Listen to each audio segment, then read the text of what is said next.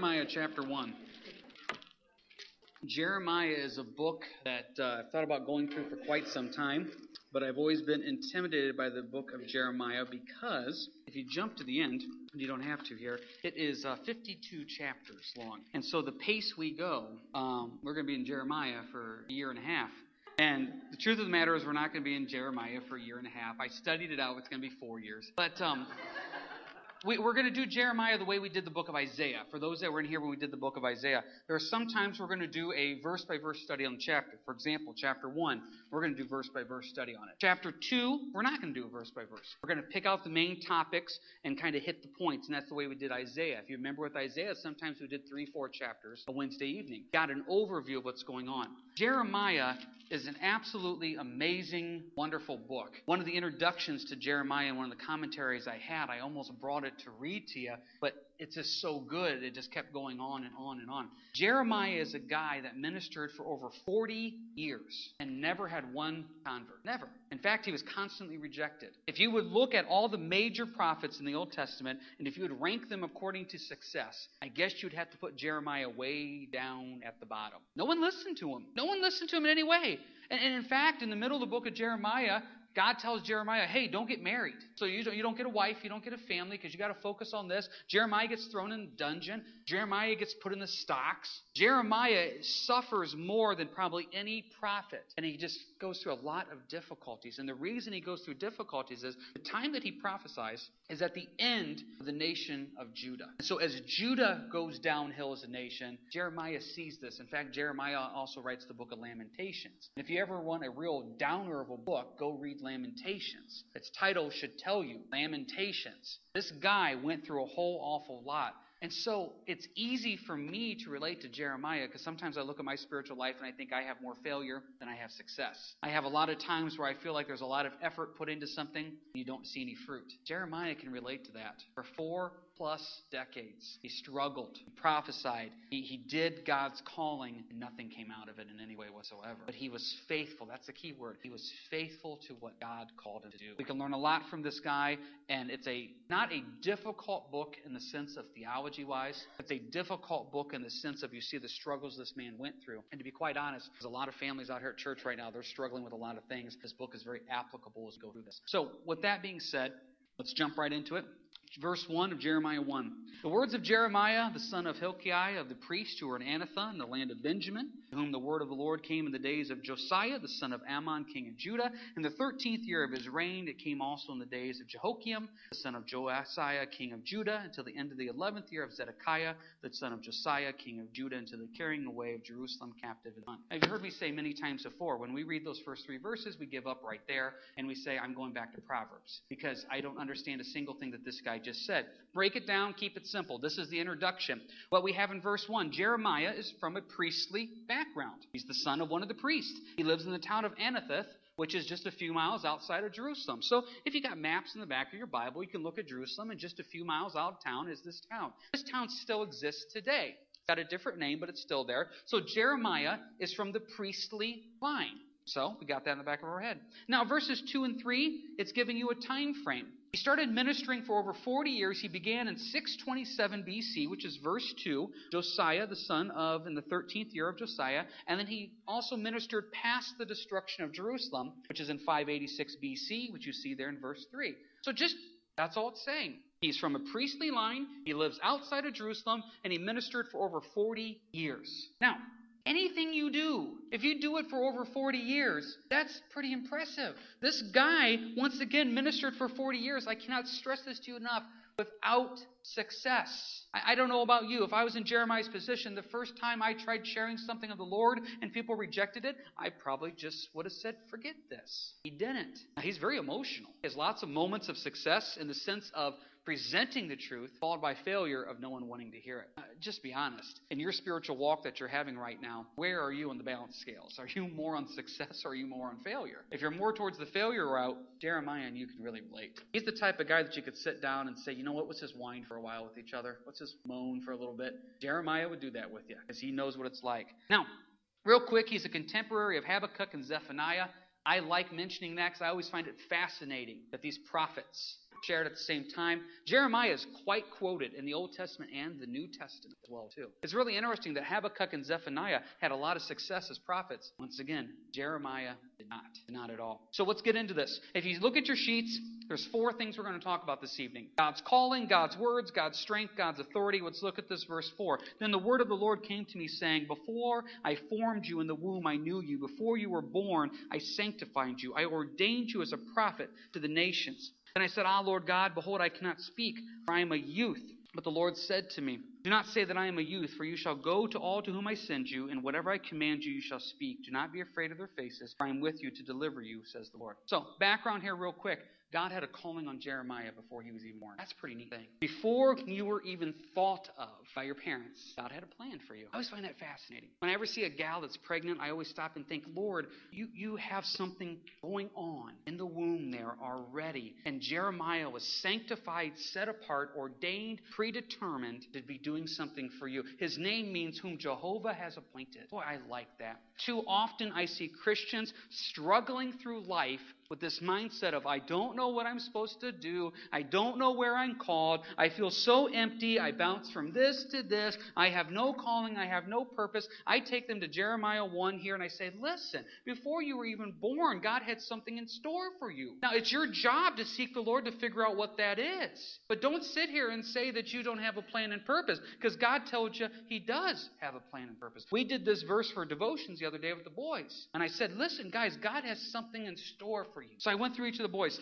Elias, what do you think God has in store for you? Judah, what do you think God has in store for you? Kenan, Layden. And so they all went through what they thought they wanted to be and what they thought the Lord had in store for him. Kenan felt he wanted to be a penguin. That's what he felt God had in store for him. I said, okay, that's neat. Take care of animals. Zookeeper goes, no, a penguin. I said, okay, you want to take care of penguins? He goes, no, I think God wants me to become a penguin. So we went to Genesis and said that that's just not possible there. But I don't think God's calling you to be a penguin. If you feel that way, you can talk to me afterwards. But the point is, God has something for you. He really does. Now, the problem is we think it's something deep. The longer I walk with the Lord, I realize there's not many deep things because I'm not a deep person. If God gives me something deep, I can't handle it. I've said very simply, what has the Lord called me to do? He has called me to pastor at Harvest Fellowship. He's called me to love Dawn as Christ loved the church. And He's called me to raise five boys to grow up and accept Christ. That's what I'm called to do. Now, that's not deep. That's pretty straightforward. I say simply to you, what has God called you to do? If you're married, He's probably called you to love your spouse biblically the way He's called you to do. If you have kids, He's called you to raise those kids in the Lord. If you have grandkids, be a spiritual influence on them. If you're not married, be a spiritual influence on your friends. Wherever you're at, your calling is usually Pretty simple. Impact people for Christ. I've shared this story with you before that I had an individual that used to come out here and he spent all his time figuring out what he was called to do. And all the time he spent figuring out what he was called to do, he ended up doing nothing for the Lord. He just kept trying to figure out what he was trying to do. I tell you, I see too many people spend too much time finding some deep, deep thing. My goodness, go out there, live your life for Christ, be a light and a witness in all you say and do. Jeremiah was called to be a prophet. It was ordained, it was planned before, and that's what he was called to do. Now, I like Jeremiah because he's honest. Verse 6 I can't do this. I'm just a youth. Some translation says I'm just a child. How old was he? We don't know. One commentator said he was 30 because what happened is most priests go into ministry at the age of 30. Jesus is an example of that. One commentator said the word probably means he was around 20. We don't know for sure. Obviously, he couldn't have been real old because he ministered for a good four plus decades. So we don't know how old he was. He was probably a young man. That word youth there can be a young man. When you look it up in the Hebrew, it, it leads to many examples of just a young man. Either way, God calls him, and what's his first thing?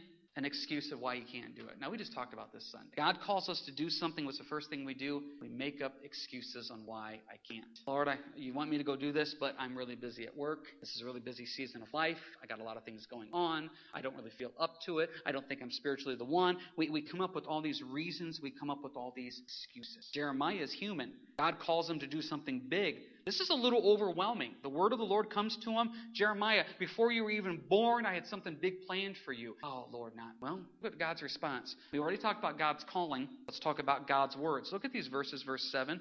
Do not say, I'm a youth, for you shall go to all to whom I send you, and whatever I command you, you shall speak. Look how simple that is. Too often I see people when it comes to their relationship with the Lord, they're always afraid of what should I say? What happens if they ask me a question and I don't have the answer? What happens with this? Keep it simple. Verse 7 whatever the Lord tells you to say, say it. See, Jeremiah didn't have to come up with the message. He just had to repeat the message that was given to him. Look at verse 9. He, Lord, put forth his hand and touched my mouth, and the Lord said to me, Behold, I have put my words in your mouth. That's a verse I pray for anybody. Anytime someone comes up to me and says, Hey, pray for me, I'm going to go talk to this group, I'm going to go share, I always pray Jeremiah 1 9 for them, that the Lord would touch their mouth and speak his words. A great bookmark verse with this, it goes in Luke. It's in uh, Luke 22, I believe, where Jesus says, When you stand before people, do not plan ahead what you're going to say. Let the Spirit lead you at that time. Too often, I see people, when given an opportunity, they have this checklist. Man, just let the Lord lead. Just let him lead because you never know where the conversation is going to go. I think I've shared this story before, but I had a friend that was really a really neat heart of evangelism. Boy, he had a neat heart. One of those hearts I really respected and honored. And he was really into the four spiritual laws. You remember the four spiritual laws? And they had the books there. And he got a chance to share Christ with somebody. And uh, he was sharing Christ with them. And I was watching him do it. And he was doing a great job because this guy had a great heart. He got to the first spiritual law, if you remember that. And he got to the first spiritual law. And he's explaining the first spiritual law of the Lord. And the person said, Yeah, I get it. What do I need to do to be saved? The guy didn't know what to do because the fourth spiritual law tells you how to be saved. You got to build up to that point. You know, the book says you do this, and then you say this, and you say this, then you finally lead him to salvation. And so the person wanted to get saved so bad, he had to sit here through the rest of the teaching to figure out what he had to do to be saved. Sometimes people get so focused on words. Let's let the Spirit lead. I don't know how many times I've heard people say, well, you know what? I got something coming up, and I planned this. This is what I'm going to say. That's a great idea. But what happens when you get there and the Lord totally changes the ballgame? This is where Jeremiah comes in, where he says, I put my words in your mouth. Trust that the Lord will lead and guide you. Listen, if God has called you to share with somebody, He's going to give you the words to say. Don't allow fear of saying the wrong thing or fear of I'm not going to say it properly to keep you from talking about the Lord. If God has called you to say it, He's going to call you to do it by giving you the right word. Let's stop here for real quick. We've gone over Jeremiah's background, we've gone over his calling, we're going over God giving him the words and what to say. Does anybody have any quick questions, comments about any of this before we go on? Brian. Yeah, yeah, yeah, we do. Right. That's a very valid point. Is this idea of yes, we look back at Jeremiah and he saw the fall of Jerusalem, which is obviously in biblical terms a huge event. But I don't want anybody to admit how old they are. But if you were around in 1948, you saw a pretty historic event Israel becoming a nation. I mean, that's, that's a pretty life changing, monumental event. And the problem is, we look at these type of things like Jeremiah and we say, well, you know, that's what God does. That's that's a Bible thing. You know, the fall of Jerusalem. That's something that only happens with the Bible stuff. I'm telling you, if you saw Jerusalem come together as a nation, if you were alive in 1948, you saw fulfilled prophecy right before your eyes. Pretty cool thing to see. What do you think? Anybody else got anything here about the stuff we've covered thus far? Rose? No, they're not listening. No. Yeah, and, and that's a very valid point. Is in I read book I read about Jeremiah said there's a lot of similarities between Jeremiah and what we're going today. Is you have people standing up crying out, Our nation is falling apart. Morally, spiritually, physically, it's falling apart. And the response is, nobody cares. And right now, Jeremiah, for 40 years, is crying out, Judah, you're falling apart. No one, no one cares. And listens. in fact, they get so annoyed with him, once again, they throw him in the dungeon, they throw him in the stocks, they try to get him to shut up. That's what happens. Which goes on to our next point here. If you look at the words that God gave him, we stopped at verse 9. It's always exciting to say, God's going to give you words and you get to go out there and share. Okay, but look at the words that he had to do. Verse 10 See, I have this day set you over the nations and over the kingdoms, to root out and to pull down, to destroy and to throw down, to build and to plant. Those are some tough words. He has to root out and pull down, destroy, throw down, build and to plant. It carries this idea of going out into the garden and, and getting one of those weeds that's only about yay tall, but has about a six foot root on it. You just keep pulling and pulling and pulling. And, and Jeremiah's calling is really not a calling of, of a lot of fun, to be honest with you. It's a calling of pointing out sin. It's a calling of pointing out problems. It's a calling of saying, guys, this is what's going wrong. They didn't want to hear it. They didn't want to hear it in any way whatsoever. He had to be faithful to his calling. It reminds me of Ezekiel. When Ezekiel was called, one of the things that God told him was, I'm going to make your head like flint. As we've said out here many times, ministry is not for the faint hearted. If you really want to be serious about the Lord and you really want to see God make a difference in your life and others, you've got to be prepared to take a hit. Because when you take a stand for the Lord, you're going to get hit left and right. You have to be prepared for people to say things about you. You have to be prepared for people to get upset at you. You have to be prepared to do everything right and still have everything fall apart. Jeremiah, when he is called, God has to give him the strength, which goes to our next passage here. Look at Jeremiah 1 8. Do not be afraid of their faces, for I am with you to deliver you, says the Lord. Now, as we've said out here many times, if God has to tell Jeremiah to not be afraid, what do you think that means? Jeremiah was afraid. So if I ever come up to one of my boys and say, Don't be afraid, why am I telling them don't be afraid? Because they're probably afraid. So by God saying, Jeremiah, don't be afraid, Jeremiah was probably a little afraid. Jump ahead, if you will, to Jeremiah 17, uh, excuse me, um, verse 19. I missed the wrong quote there, 1719. It's Jeremiah 119. Look at this phrase here. They will fight against you, they shall not prevail against you. For I am with you, says the Lord, to deliver you. Now, read that one more time. They will fight against you, but they shall not prevail against you. For I am with you, says the Lord, to deliver you. Now that sounds great. Okay, but, but did Jeremiah remember that in the dungeon? Did he remember that in the stocks? Did he remember that when God said, you know what, don't get married? See, right now, if your life is going good, you read verse 19, you're like, Amen.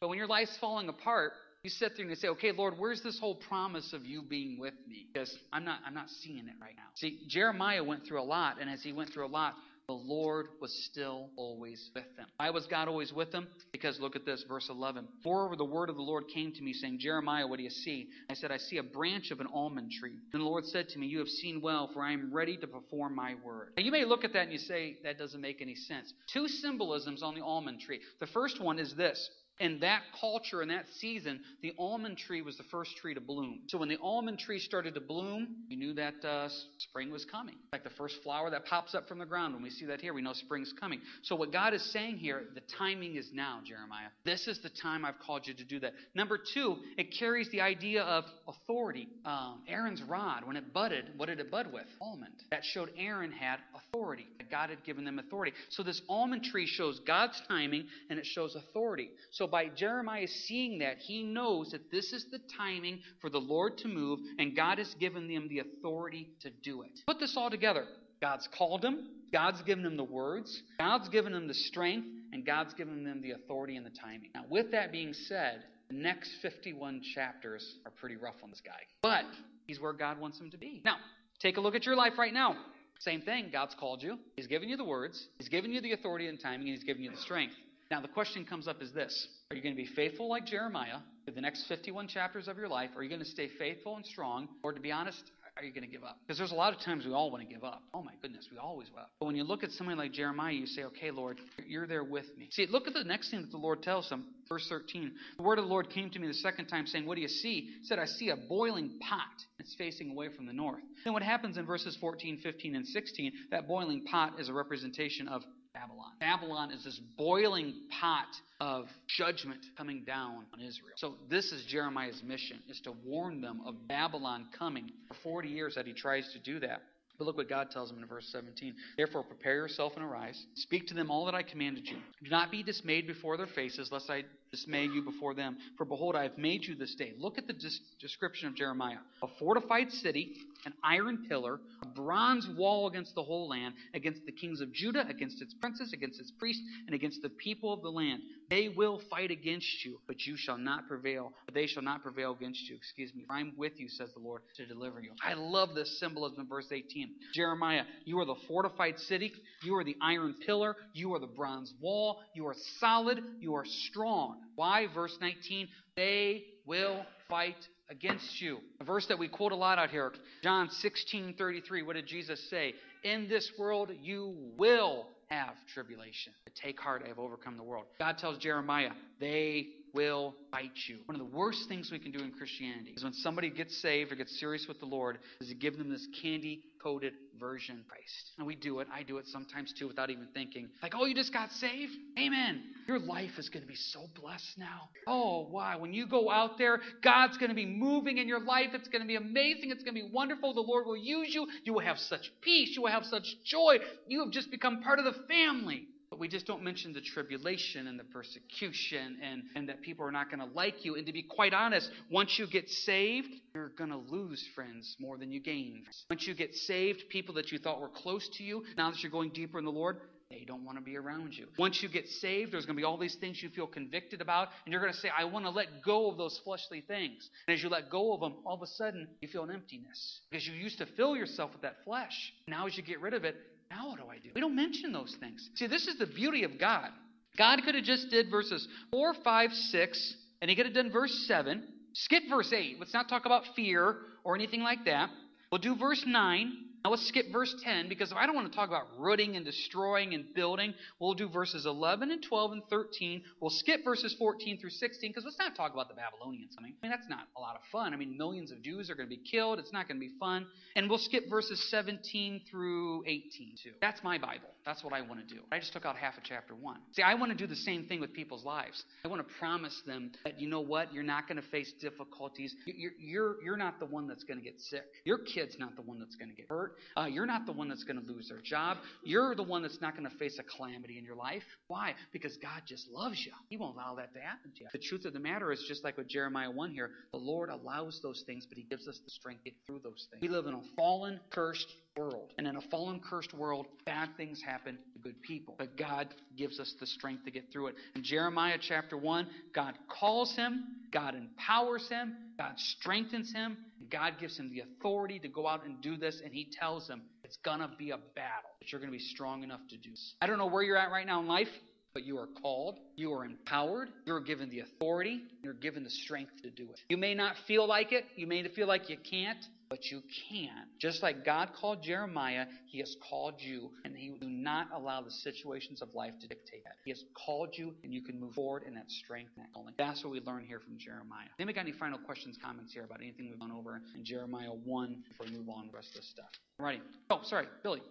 If you make decisions in your life before you're saved, how does that calling allow? Yes. Yeah, if you get married, I, there was a great uh, comment I heard one time uh, you asked a question about getting married before you're saved. There's a great comment I heard one time by a pastor where it said, You may not have married Mr. Right, but as soon as you married him, he became Mr. Right. And there's a lot of truth to that, where sometimes we make decisions before we're walking in the wisdom of the Lord. There's a lot of times we make decisions before we're walking in God's plan. And then as we get saved, we look at this and we say, Lord, there's a mess. What do I do with this mess? And I think back to like the woman at the well, Jesus. You know, Jesus told the woman at the well, just start following me. And as you follow me, then those things will work themselves out. I think of the woman caught in adultery. What did Jesus simply say to her? Go and sin no more. See, when you get saved, it's like you get to hit reset. And as you get to hit reset, you get to start over. But just because you start over doesn't mean that all that junk that happened in the past dissipates. God can still use that. And, and the phrase I always think about that is, is the idea of scars. And I've used this analogy with you before, so forgive me if you've already heard this before.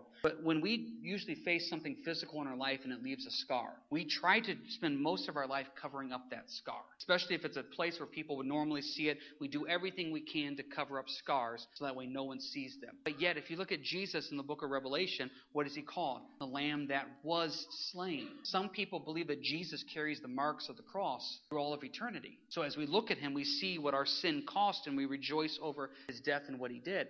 Point is, some of you made some choices that you shouldn't have made. Some of you are still living with the ramifications of those choices you shouldn't have made. So, what we try to do is we try to cover up those scars. We try to do everything we can that people don't find out what our past was really like. We try not to. But yet, sometimes those choices you made in your past, somebody needs to hear that on how God got you through it. So, therefore, you try to cover those scars up, and God says, Actually, I want people to see those scars. Because as they see those scars, it gives them hope, saying, God got me through it. That means He can also get you. So sometimes don't hide the scars that you've made. Sometimes realize that the Lord can use that and still will use that for the greater good and the greater glory. Paul could have went the rest of his life never once mentioning he used to round up Christians and have them killed. But that was part of the scars that he had to carry for the rest of his life. Choices that he made before he got saved. Instead, he used that to say, Look at what Christ did in my life, and if God brought me out of this pit, he can also bring you out of whatever pit you're in. Good question. Tina. No, we don't catch God off guard in any way whatsoever. Yeah, and that's a great point. We don't catch God off guard. It's when I make a stupid choice, it's not like God says, "Oh, James, I didn't see that coming." You know, He knows it. I mean, He, he knows. He knows the choices I made before I got saved. He knows the choices I made after I got saved. And sometimes we make some choices even after we get saved that really aren't smart choices. Now, Christianity, for some reason, loves to put a boot on your neck and just push you down to the ground and constantly remind you of every stupid choice you made. That's not of the Lord. That condemnation is not of God. That guilt is not of God. If you have asked the Lord for forgiveness, you can be forgiven, forgotten, and you can move on. Yes, there's some choices that you wish you would have done differently, but the Lord can also use that as a witness to save others from going down that path as well. Hmm. Yeah, I think that's a great point. I think of what Paul wrote in Corinthians, where it says these Old Testament people were given to us as examples. I mean, God could have wrote the Old Testament and taken out the whole David Bathsheba thing, Lot's incestual relationships with his daughters, Noah getting drunk. He could have took out all those things. Instead, those things are in there to say, listen, these men and women of God made bad choices, and the Lord still worked through it and still used them. And part of our witness sometimes is still saying, the choice I made, I'm not hiding from. I mean, we really could say, um, I don't know, that, you know, married a non believer, so now that I'm saved, I'm just going to forget him and move on and find a godly guy. Maybe your witness is saying, I'm sticking with this non believer and being a light and a witness to him so that way he can come into the family. You know, I'm the one that used to go out and get drunk, get high, get wasted, get whatever. But I'm never going to mention that. I'm never going to let anybody know anything about that. Well, maybe you need to say, hey, I'm not here to glorify my past, but I've been that lifestyle. I've been down that path. Nothing good came out of it. And I'm here to tell you there's a better path that you can take. Don't hide from the scars. Allow the Lord to use them as light and a witness. Rose. Yeah. Yeah, God says all things work together for good for those that are called according to his purposes. If you're called by God, then that means the events that happen in your life, he's going to use it for something good. And that's the beauty of what the Lord does. Yeah, Carly. Yeah, I mean, that's. But you know what? I mean, as you just mentioned there, Carly, it took 15 years for Jerome to get saved. But from an outside perspective, I had the beauty of doing Jerome's funeral, and Jerome is saved. You know what I mean? And that, and that's that's what you get to focus on. Is you get to focus on the end. What's that? Yes, it would have. Yes, Yes, Jerome is up in heaven having more fun than we are right now. But yes, it would have been nice if Jerome got saved before that. But the end result is Jerome did come to know Christ, and that's what matters. So, alrighty. Well, if anybody else got anything they want to say? All right, uh, Jeremiah will be a wonderful study, and uh, we'll get a lot of out of it. It's going to be a blessing. Let's pray here, and we'll let you guys go. Heavenly Father, good to be here today. And uh, Lord, once again, we say thank you for this time. Thank you so much. Lord, you've called us, you've strengthened us, you've given us the authority, you've given us the power to do this. Help us to go out and live the life, walk in the ways you've called us, and to be a light and a witness and always say and do. Just like Jeremiah, when we run into opposition and difficulty, help us to stay strong in you, not allow the situation to rip us up in your name. Amen. All right, you guys have a good week and God bless.